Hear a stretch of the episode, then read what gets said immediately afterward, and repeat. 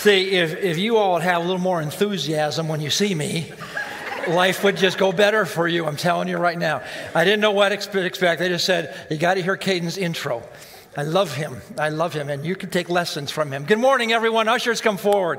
We're sharing our offering together. You give. Thank you. Thank you for giving. Whether it's weekly or monthly, however you do it, thank you. You hear all the time. Ministry happens because of it, and so thank you for participating in our offering together. A couple of quick things. Trunk or treat last weekend. I just want to say thanks uh, to all of you who participated. Uh, a parking lot down on North Avenue full of uh, vehicles that were decorated and trunks full of candy, giving candy out to kids. Uh, the report we had was just literally quite hundreds and hundreds of hundreds of kids showed up for candy. Uh, we already had a ton of candy uh, given, probably more than ever, but uh, the numbers were so great we could see ourselves running out. So we ran to the local Hannaford, cleaned them out, and any place else we could. We stole candy from other houses. Anything we needed to do, we got it done. Uh, but my thanks for doing that. These are just tangible ways of a church being in a community, making a difference in that community. So thanks for, for being a part of that. You've already heard a number of things taking place. Uh, as far as our uh, M25 food drive today, always it's there. It's the means in which we can give to help people. Um, Operation Christmas Child, a table in the back with boxes. You know, my goal would be every single family that calls this church or home would take a box. Not hard. Uh, doesn't take much to fill it. Take a box, be a part of that. Gift cards, uh, coming to the end of being able to collect money for gift cards. Uh, our goal, we, are, we have a window typically between $11,000 and $15,000 is what we receive every year for gift cards. All of those gift cards go into local schools uh, to help families in need uh, participate in all of those different ways in which you can be a part of it. You heard Night to Shine coming back February here, uh, bringing it back on site. Many ways, hundreds of volunteers for that. So many ways in which to be a part of the life of the church. Last one next week, our baptismal service. If you've not been a part of one of our baptismal services, make sure you're here next week. It's an incredible event, an incredible time, and you'll feel real bad if you're not there to be a part of it and see all that's happening. So, all that's just a bunch of stuff taking place place. I, I got to tell you, I miss you when I'm not here. I miss preaching when I'm not here. You don't have to say anything in response to that, especially if you don't mean it. But I, I, I, I miss not being here. Uh, Pastor Matt, as always, did a great job. All of our pastoral staff that will jump in and speak do a great job. Last week, I was gone because I was at a board meeting for our, our denomination. Uh, you may or may not recall that I'm on the, the board of directors for the Christian and Missionary Alliance. That's the denomination we're part of. And the board of directors oversees the entire denominational function, if you will, in the United States. I actually serve on the executive committee of that team. So we're a part of, I'm a part of a lot of what's going on. It's been my joy to be able to serve there, which will be 18 years actually when I'm all done with this next term. I had a term previous and a break and then another term. It's been my joy to do that, to serve there.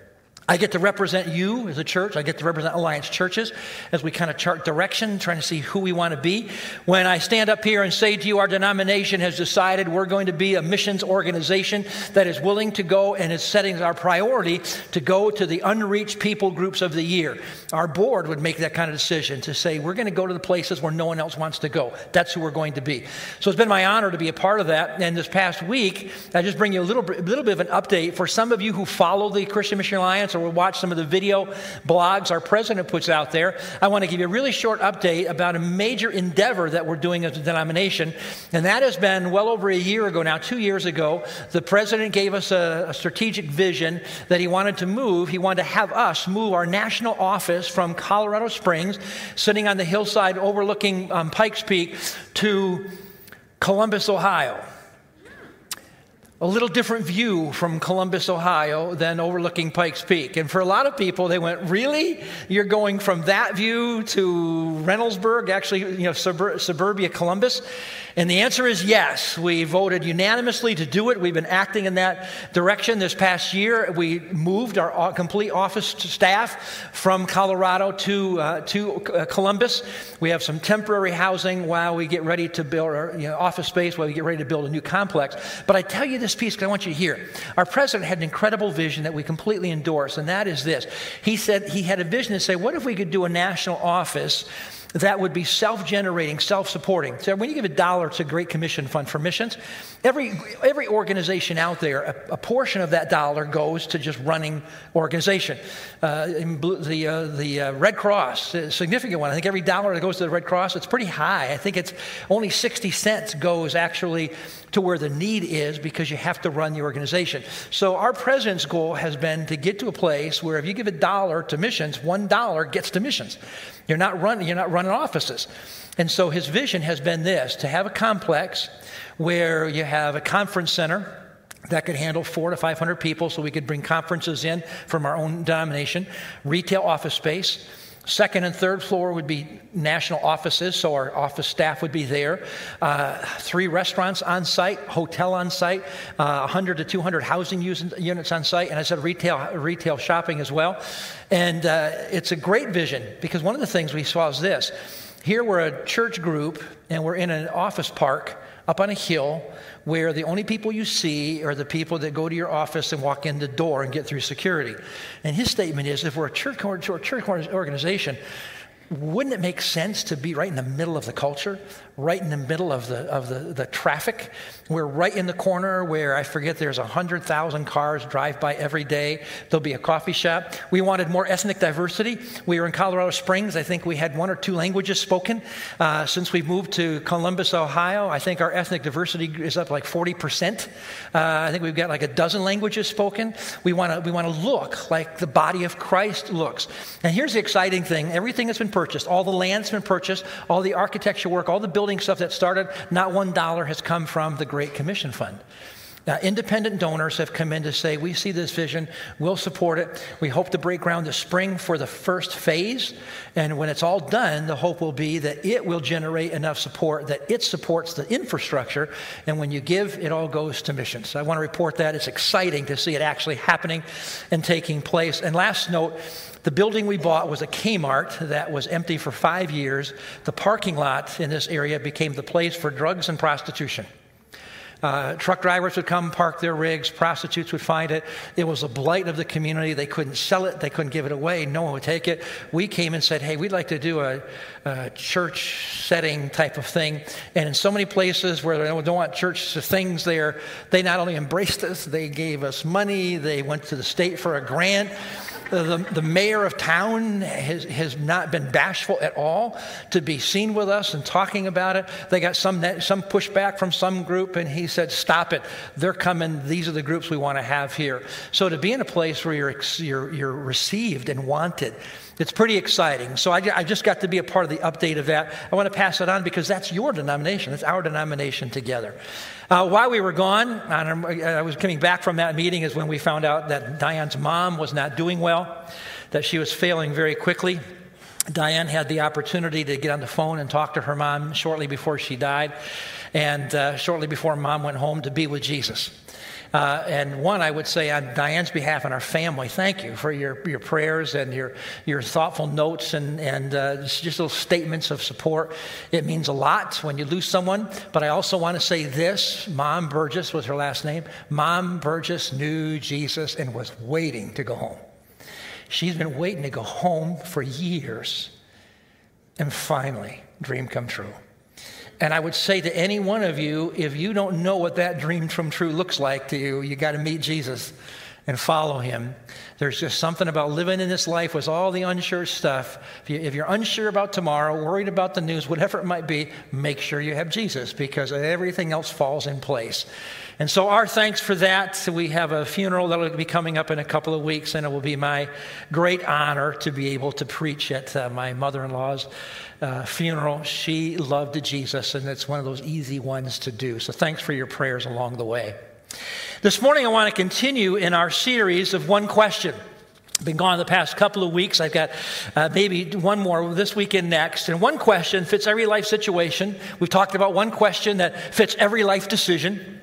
One question that if you ask it, it can save you time and tears and pain and worry and anxiety and money and headaches and heartaches. List of things. It will save you if you're willing to ask that one question. And as we have learned together, that one question is what's the wise thing to do? The whole series is about wisdom. What's the wise thing to do? We took the next step that said that you can personalize it by saying, What's the wise thing for me to do? That's critical because you're different than I am, I'm different than you, so we got to make it personal. So, what's the wise thing for me to do?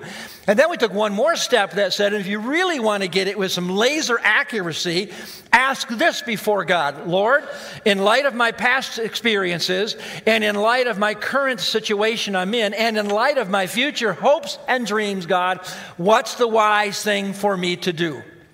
And so we're going to continue in that theme this morning. And before we get into it, let me set up today's thought process. Now, I have too much material for one sermon, so I have to split it in half. You know, one would think if I have too much, I'm going to split it in half, that I would be shorter than normal. One would think that. Um, so for all of us, here's our starting point. So you got to walk with me for a little bit to get on the same, same page together before we get into some, some of the biblical truth here. And here's where it starts like this. So for all of us, all of us have in our lives regrets. I don't care who you are. I don't care how you come across. Every one of us has in our lives regrets. A season in time, a weekend, an event, a spring break, a relationship, a previous job, a previous decision, previous marriage, a previous city. We have things in our lives where if we could have or could go back and ask the question, what's the wise thing to do, we would do it in a heartbeat. Because I could just go back and, and take that moment back. But of course, you can't go back. But we all have those things where if we could just go back and ask the question, we would do it in a second. Now, to get us started this morning, what I thought we would do is this. I'm going to have you turn to the person beside you who you probably don't know, and I want you to tell that person your most hidden secret and the thing you regret most about your past. Ready? Yeah. And everybody's going, no, I'll leave first. So don't leave. Not going to do that, but it really ought to be a fun three, three minutes or so of us all sitting here in absolute silence. Except for then the really frightening thing is that somebody would say, you know, it's like me in the airplane, uh, it never fails. I sit down and someone says, hey, can we talk?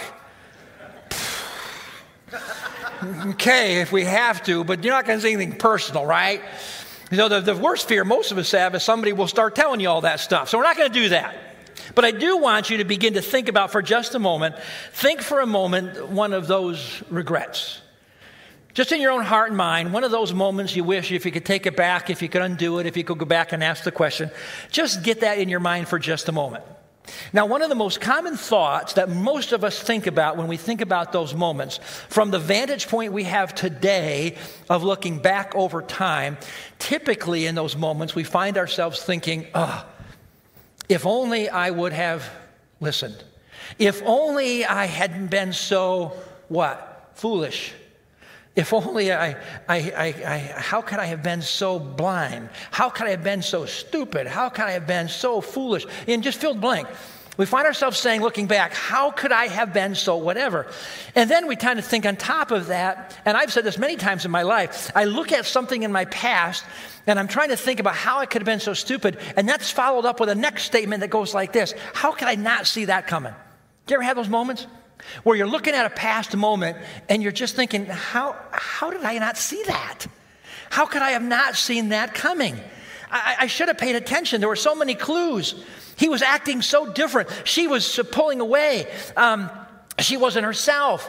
Or this one, financially, how could I have, how could I have missed this? You know, how, how could I have not seen it coming when the guy said 0% financing, no money down, no credit check? And then he also said this, and don't forget, the more you spend, the more you save. Man, that sounds good. The more you spend, the more you save. I'm all in. Let's just start racking up the bill because I'm have big savings. And we find ourselves caught in those moments and we think, how did I not see that coming? I should have picked up something in the interview. I should have picked up something in my kids' lives. I should have seen it coming. So here's a thought for you. If you find yourself thinking, I should have seen it coming, chances are really, really good that someone in your life did see it coming. Just think about that. When you think back about the moments where you're kind of trying to figure out how you missed it, someone in your life, someone who loves you, didn't miss it. Someone along the way saw it. And so here's the key point. And in that moment, someone in your life would have seen it coming, and either you never asked them or asked their opinion, or uh, you never allowed them to share their opinion, or it might be on the other side of it that maybe they didn't warn you because they knew that you would not Listen. And you've been there. You know it's true. To, you know it to be true. How many times have you had these moments where you see someone doing something and you say to your spouse or a friend, "Hey, you should uh, you should go tell them," and they go, "I'm not telling them. You tell them." Well, I'm not going to tell them because they won't listen to me. And they and you go, "Well, I'm not going to go because they're not going to listen to me. They're not going to listen to anybody." So we know that to be true. That we have these moments where we're just not. People just won't listen. But I can almost 100%, 99% guarantee you that in the big areas of your life, when you think back and you think to yourself, why didn't I see that coming? Someone saw it coming. So here's our setup for today, our thought process for today. If both of those two statements are true, statement number one, I should have seen it coming, but I didn't. And statement number two, I see it coming in other people's lives and they don't see it. Then the question then is this why is it that I can see trouble coming in your life, but you can't? And more specifically, the question is this How is it that you can see trouble coming in my life and I can't see it?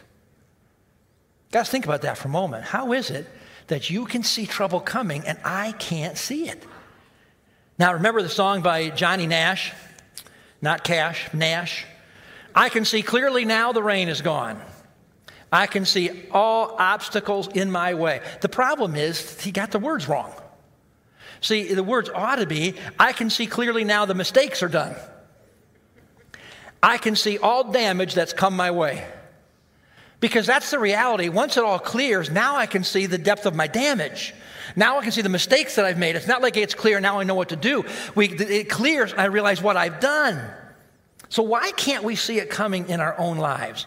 The answer, quite honestly, is, is, a, is a, again, foundational point for us, is because typically in our lives, our emotions leave us blind. Let me explain that. Our emotions get in the way. Emotionally charged environments, emotionally charged moments are death traps for decision making. And the problem is, every big decision in our lives is all wrapped up in emotion. So in my life, my emotions leave me in this state of I couldn't see it coming because my emotions typically leave me blind to what's coming. But in my life, my emotions blind me. But in your life, my emotions don't blind me to see your life. That's why I do so well at telling you how to live. Because I'm not emotionally connected to your life, only to my life. Right? I mean, every major decision is filled with some peril of emotion. See, that's why I will do a better job managing your money than you do. Because if I manage your money for you, I don't have the emotional connection you do. There's not going to be any on whim impulse buys with me. You say, Oh, Scott, 75 inch TV just came on sale. I have to have it. And I go, Nope. Why not? Because I'm not emotionally connected to it. So, no, you're not getting the TV. You see how that works? I mean, I would make far better decisions about your money than you would ever make. And the same is true for me. Marriage counseling. I don't do a lot of marriage counseling today like I used to. I did a ton of it. But I have a simple process in my marriage counseling through the years. Person comes in for counseling, a couple comes in, they get one hour. So I tell them right so here we got one hour. You get the first 40 minutes, I get the last 20. Real simple, go. You know, clock's running, go. Got 40 minutes. Tell me anything you want, any problem you want. You tell me the issues, tell me all the stuff he does, and then you tell me all the stuff that she does. You got 40 minutes. We get close, like you got two minutes left. We're almost there. Anything else you want? Like, you know, quickly pop a couple more things in there. I say, okay, now we're done. Now I get the last 20 minutes. So here's what we're going to do 20 minutes, I'm going to fix your problems. Here we go. Stop it. and they'll go, pardon? Stop it. I look at her and I say, Did you hear the stuff he said you did? Stop it.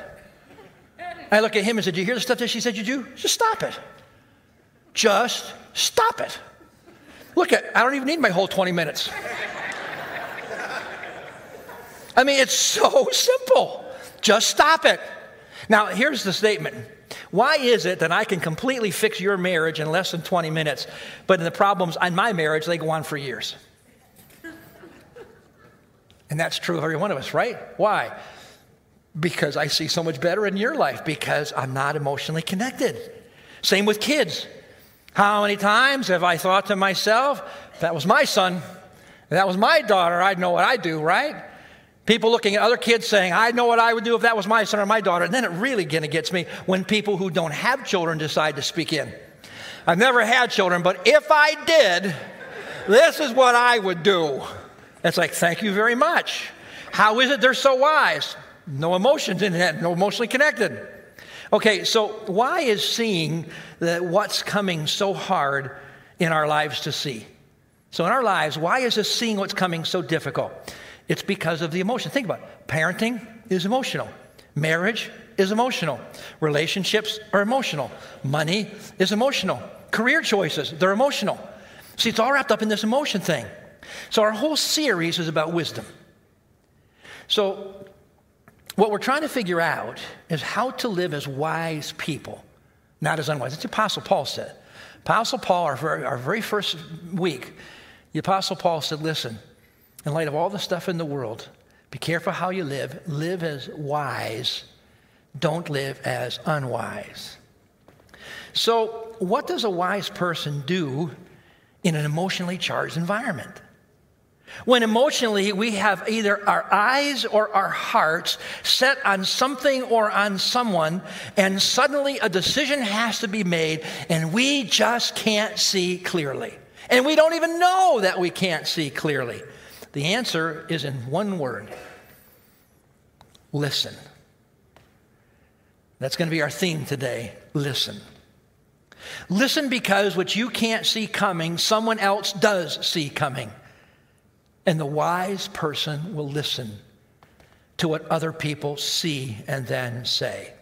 So let's put this squarely on the biblical principles of Scripture. I want to look at some of the wisdom from Israel's third king, King Solomon, the son of David.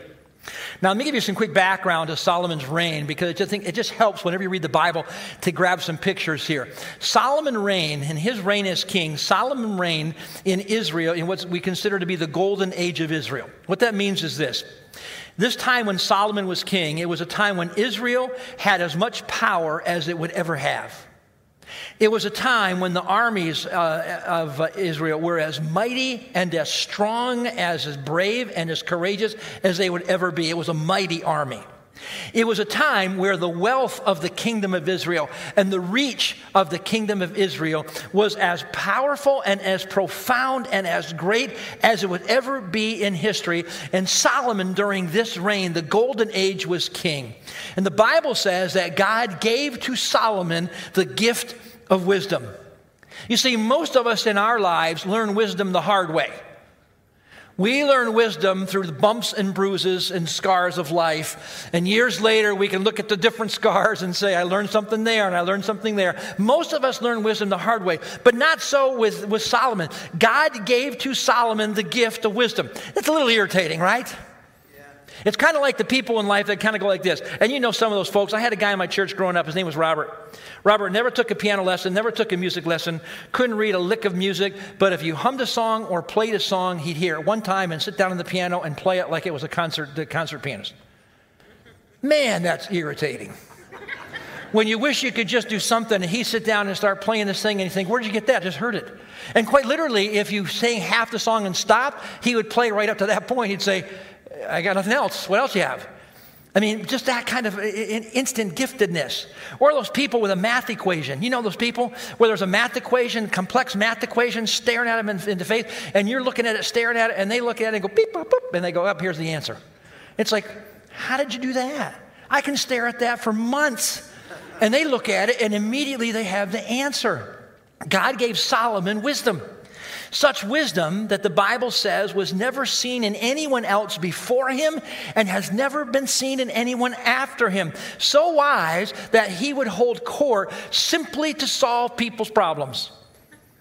He held court so that people could come and bring their problems and he would solve their problem for them. In fact, the Bible tells us other kings from other kingdoms, other countries would have problems they couldn't solve. They would send an ambassador, a whole team. They would load up donkeys and horses full of gold and silver, and they'd send them to, Solomon. They would wait for sometimes days, weeks, even months to have a short audience with Solomon and give him all this gold to give him an answer.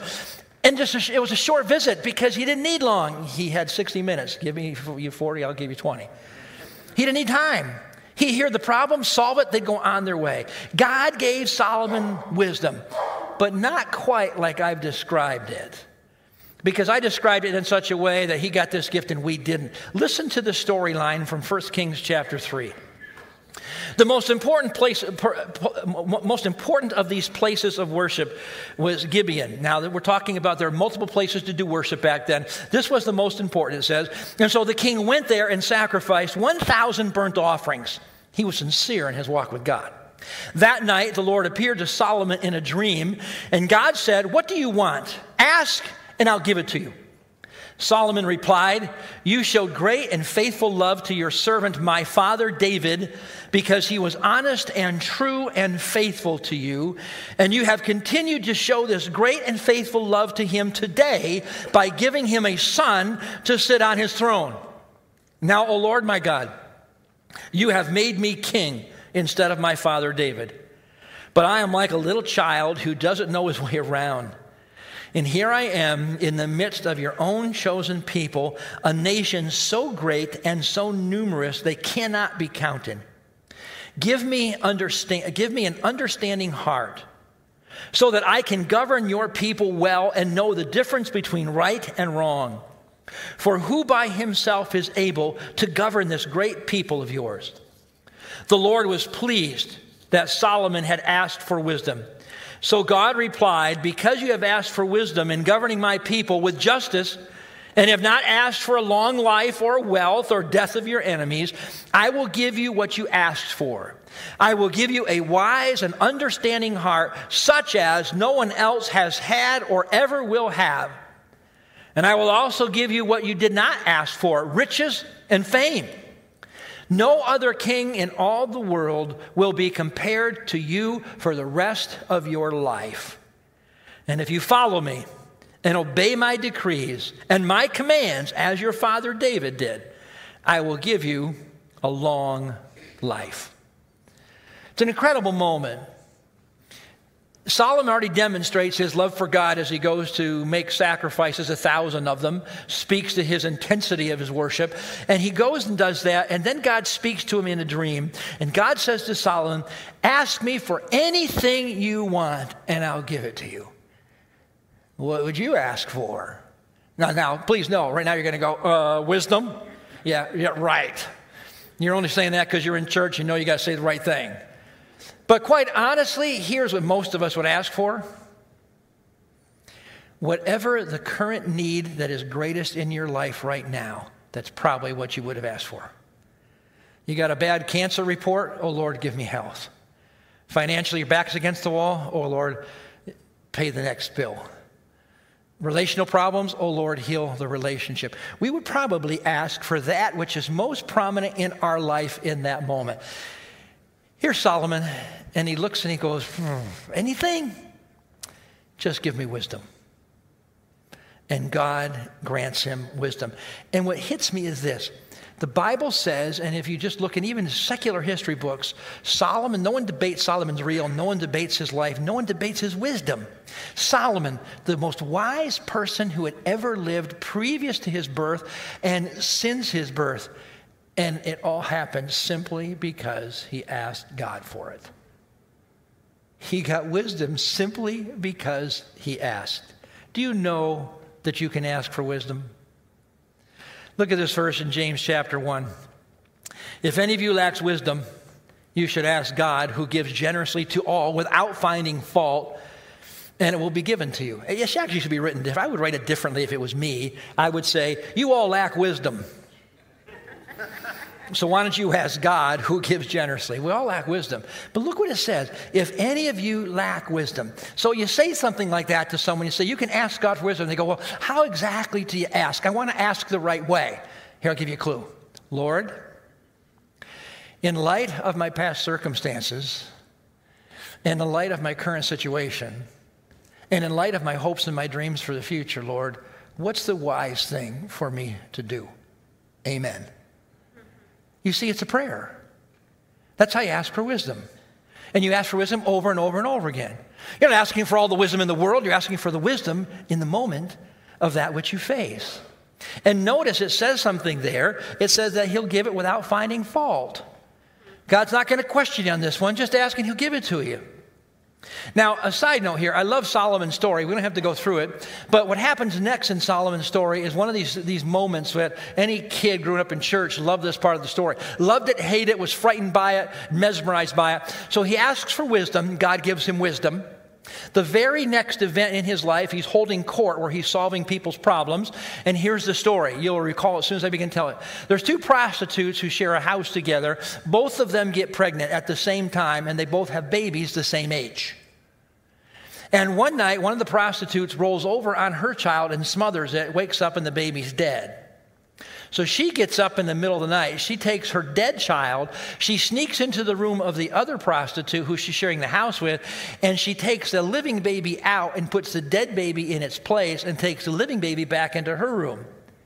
The mother of this baby, uh, the, the, what was the living baby, wakes up to feed her child and looks and finds that her baby's dead. And of course, she's beyond, beyond shocked and broken. And then she, she realizes, she goes, wait a minute, this isn't my child. This isn't my baby. So she goes to the other woman and said, You switched babies. And the woman says, No, I didn't. You can't prove it. Now, what do you do? You have no DNA test. You have no matching wristbands. You have no baby footprints. What do you do? Well, you go to court. You have two people saying it's our baby, and they go to Solomon. This is a story every, every kid loves and hates and is mesmerized by. So they come before Solomon and they make the case, and the woman says, You know, that's my baby. The other woman says, No, it's not. She's lying. And so Solomon says to the first soldier standing by, I got it. Take your sword out and cut that baby in half. Now, please make sure you get the story. When we talk about that story, we can't even imagine saying something like that. So immediately we kind of go, That's just crazy. But not if you're the king and anything you say they just do. So when Solomon would have said to the closest soldier, Take out your sword and cut the baby in half, the soldier would have gone, Got it. That quickly. And immediately you got one woman who, goes, who says, Well, that's good. That's perfect. That's fair. Neither one of us get a living baby. And of course, you know the story, right? The other woman goes, No, don't, don't, don't. She can have the baby, spare the baby's life. And Solomon, in his wisdom, stops and says, Give that baby to her, because that's a mother's love. I mean, it's just an incredible story, and keep reading it. But what you'll see, you have all of this wisdom of Solomon, and one of the greatest gifts of wisdom that we have given to us is that God saw fit to record Solomon's wisdom. So that when you're looking for wisdom, you can just start reading. And you find all of these one and two liners from Solomon that are incredibly insightful. Now, what's interesting before we get to that first verse is this the wisest man who ever lived, who needed counsel from others, the least of anyone else who's ever lived, is the one guy who continually said, Seek counsel, seek counsel, seek counsel. The guy who didn't need to seek counsel. I mean, here you have this guy who, who said over and over again in, in all of his teachings, we should seek out others, seek out others. Here's a guy who didn't need anyone else who would remind us, yeah, we do. You are never so wise that you can't stand for more wisdom. So let's look at a couple of his, his great one liners, if you will. Proverbs 12 15. The way of fools seems right to them, but the wise listen to advice. Immediately you get that. The fool doesn't need any outside advice. The fool goes, Got it, I got it, I see this, thank you, thank you very much. Yeah, but let me speak into this because I see something you don't see. I got it. Thank you so much for speaking into my life, but shut up, I don't need you. That's the fool. The fool says, I can see what's coming, I see just fine, so thank you for that. But a wise person, it says, though he might believe that he has the answer, the wise person says, I got this, but you know what? Maybe I'm so close I can't see it real clearly. Maybe there's something that I just don't see coming. So the wise person, even though they have a pretty good handle on it, is smart enough to say, Well, why don't you tell me what you see? Now, I wasn't going to say this because my wife's in the room. My wisest moments are when I already know what I'm going to do, why I'm going to do it, and it's the right way to do it, but I stop and I say to her, So, just a hypothetical. If you were me, what would you do? And then she starts to tell me. And then you go, Why didn't I think of that? How'd I miss that? Thank you. I'll take it, I'll take it under advisement. Duly noted. Thank you very much and go on my way. Thinking, how did I miss that? And it's not just a wife husband deal. There are people in your life all around you if you would just ask for their advice, but fools won't because their way is absolutely right. Wise people never think that they're so wise that they don't need to listen to other people. Let's put another verse into the mix Proverbs chapter 15, verse 22. Plans fail for lack of counsel, but with many advisors, they succeed. Now, there's something amazing about the fact that Solomon is putting this down. That Solomon is making a statement that says that your plans are going to fail if you don't have a whole bunch of people giving you advice into the mix. Now, here's what's odd about it this would be like someone who has the highest IQ of anyone else ever saying, Yeah, I have the highest IQ of anyone who's ever lived, but I'm going to go to first grade math just because I want to make sure I get the basics. And you would go, What? Doesn't make any sense. This is like the person that can hear any song and just play it on any instrument saying, Yeah, but I'm going to take you know, beginner piano lessons because I want to make sure I get it all right. This is the same kind of thing. This is, this is Solomon, the wisest man who ever lives, who's saying something to us like, listen, your plans are going to fail if you don't get a bunch of counsel and get wise advisors. The wisest man ever says, here's my advice get many advisors. Don't go solo. Now, quick side note for you by getting the advice of others, we're not talking about you talking to the only friends you have that agrees with you. That's exactly what we do. Oh, no, I got the advice of others. Who'd you get? Well, this person, this person. Well, don't they agree with you already? Well, yeah, kind of. That's not good advice. So Solomon gives this picture that says, You're never so wise that you're going to do this on your own. Don't go solo. When you don't need to, don't. And usually we don't need to. Go seek out advice. Let's put another verse into the mix Proverbs chapter 19, verse 20. Listen to advice and accept discipline and at the end, you will be counted among the wise.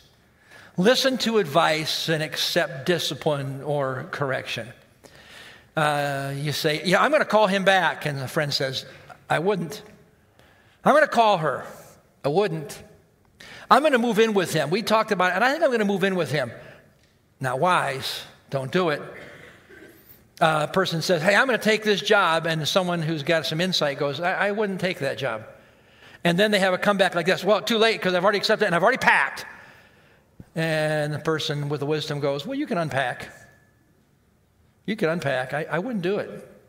And here's why listen to advice and accept counsel, and then you'll be counted among the ones who are wise. Now, what's interesting about this is a little subtlety to it. He's not talking to wise people, he's talking to people that would like to be wise people. He's not saying, you people who are wise, you do this. He's actually saying this. So when you're about to make decisions, if you will seek out the wise counsel of other people, at the end of the day, you're going to be wise. And in fact, people will see you as wise. Now, see, that goes against everything inside of us intuitively. Because my thought process is if I have to ask you for advice, I'm not all that wise. Because if I'm that wise, I should figure this out myself. But look what it says for the people that are continually asking for advice before they make major decisions, as time goes by, guess how you're viewed? You're viewed as one of the wise ones.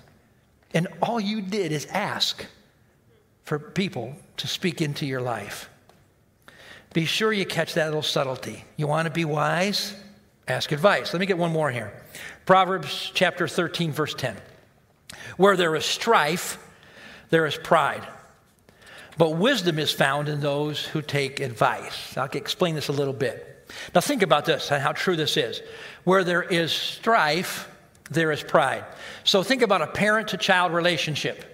Think about a kid to kid relationship. Think about a husband to wife relationship, wife to husband relationship. Think about a boyfriend to girlfriend relationship, coworker to coworker relationship, boss to employee. Where there is strife, there is always pride involved. Isn't that true? In every relationship, wherever there's friction, wherever there's strife, pride is always at the heart of it. But wisdom is found in those who take advice. You say, well, what's the connecting between the two? The, the connection is really simple. What the connection is simply that people of pride don't ask for help. People of pride don't ask for advice. People of pride don't seek out counsel. So the bottom line is when there's going to be friction, in every relationship, there's going to be friction. And wherever there's strife and friction, there's pride. But for the people who are willing to ask, and the prideful people are never willing to ask, it's that straightforward. Now, what's sad about Solomon's story is how it ends. I, I wish we could just stop there and say, Solomon, wisest guy who's ever lived, he reigned in the golden age of Israel. What a story! Well, the truth is, what a story. The story starts really well.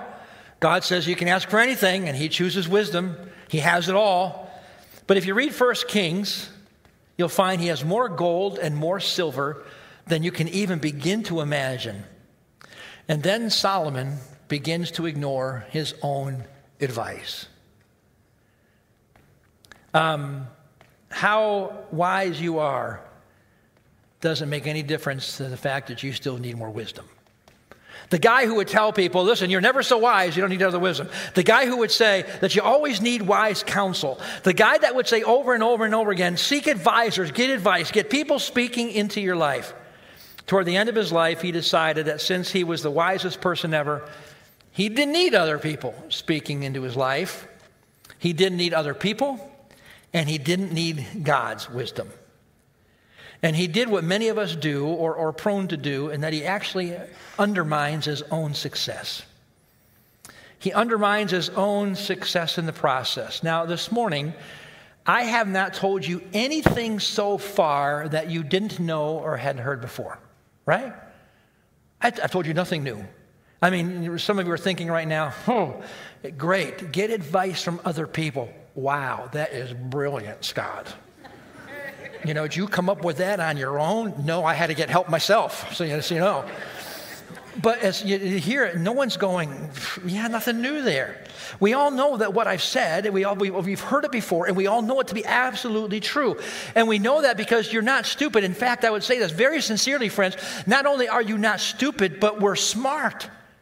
We are incredibly intelligent people. So then here's the question I would pose to you. Then why is it that such smart people ignore a principle that is so apparent and so useful in their life?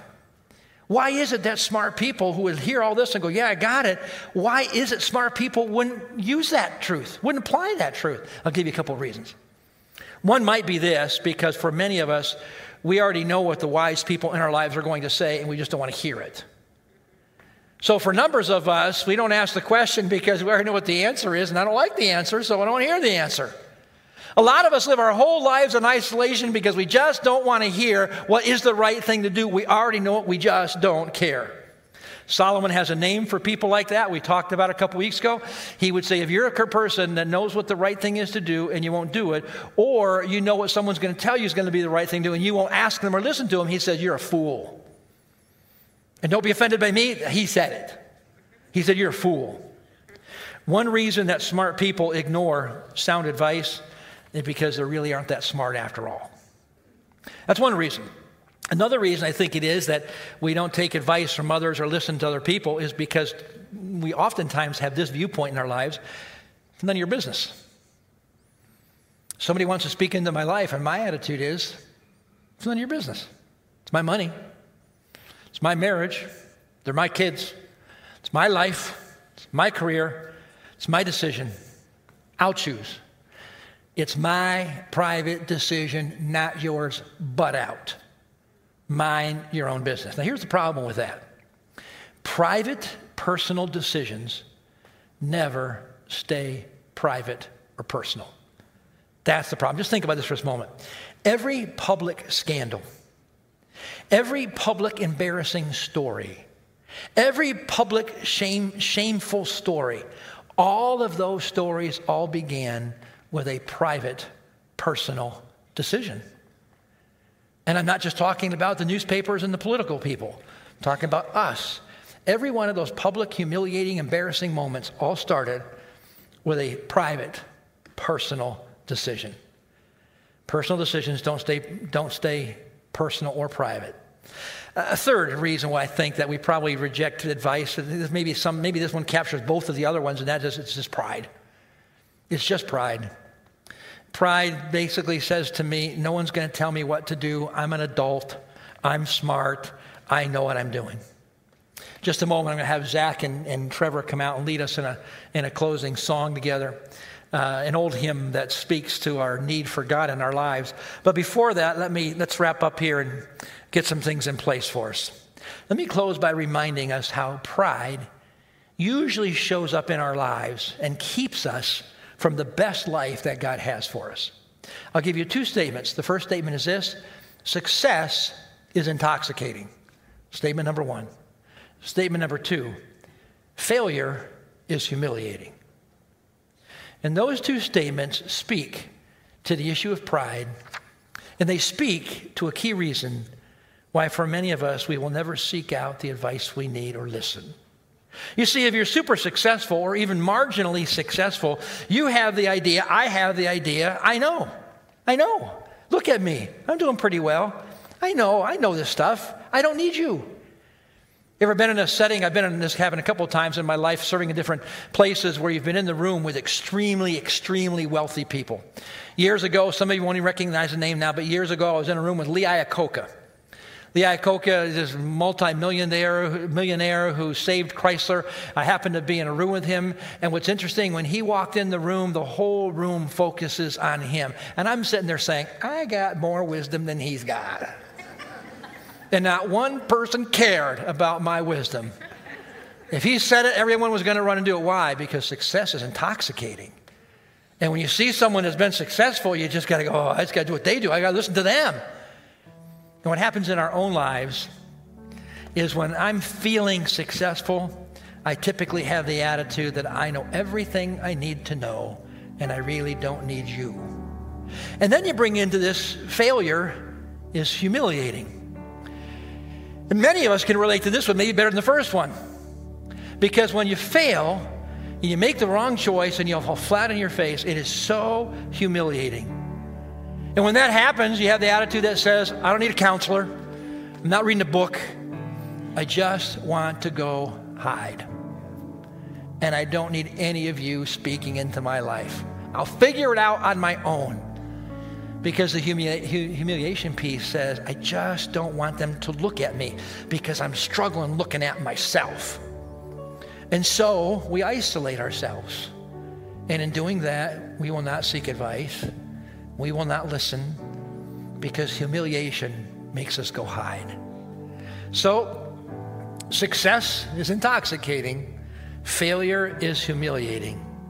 And both of them work in our lives counterproductively to keep us from listening. So I should have seen it coming. Well, somebody did see it coming. Somebody can see what you can't see. Will you invite them to speak into your life? There are people around you who care about you, insightful followers of Jesus who can speak into your life if you let them. But I would also say we've got this book called the Bible that is full of insights if you let God's word speak into your life. I love this old hymn, Be Thou My Vision. It has a lot of the old English these and nows, but it speaks very clearly at the simple thing that God, you need to be my eyes because you see what I can't see coming. Stand, please, we'll sing and then we'll close.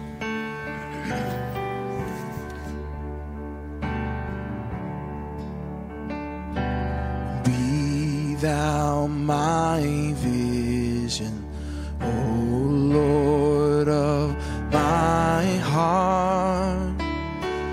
Not be all else to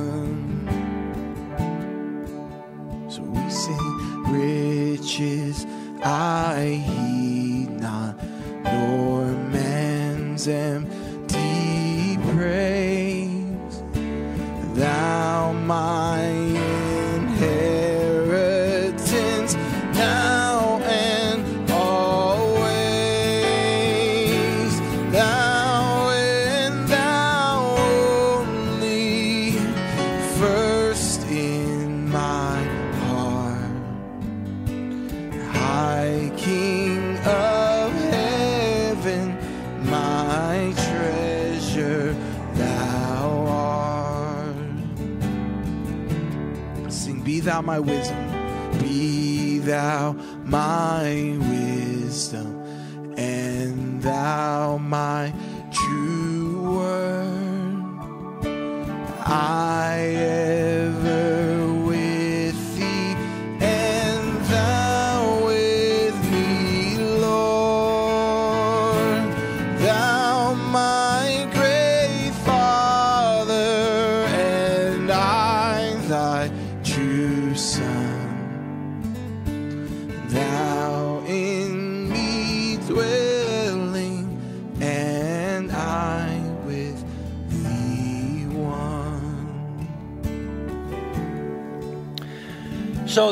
is, anyone can have 20 20 vision looking backward.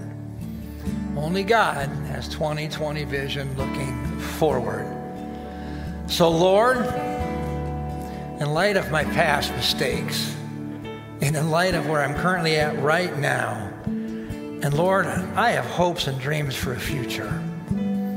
Based on all of that, what's the wise thing for me to do? And he'll answer you according to James without fault. You know what that means, right? If you get on your knees and pray and say, Lord, uh, I want you to bless the fact I'm going to buy a ticket for the Powerball today,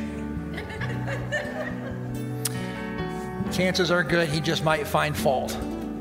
He might say, I can tell you a better way to take your $2. Why don't you invest it in my kingdom? But if you ask for wisdom, it's an automatic granted. No debate, no fault finding. Ask me for wisdom every day and in every situation, and I'll give you more wisdom than you know what to do with. Ask Him. Father, dismiss us in your grace. We have so many things in our lives that we tend to take on our own and go our own way when, quite honestly, you just stand there waiting for us just to ask. So help me to ask to take the things that I face and say, Lord, what's the wise thing for me to do? I want to be counted one day as being wise. So help me to listen to you and help me listen to others. Dismiss us in your grace in Jesus' name. Amen. God bless you.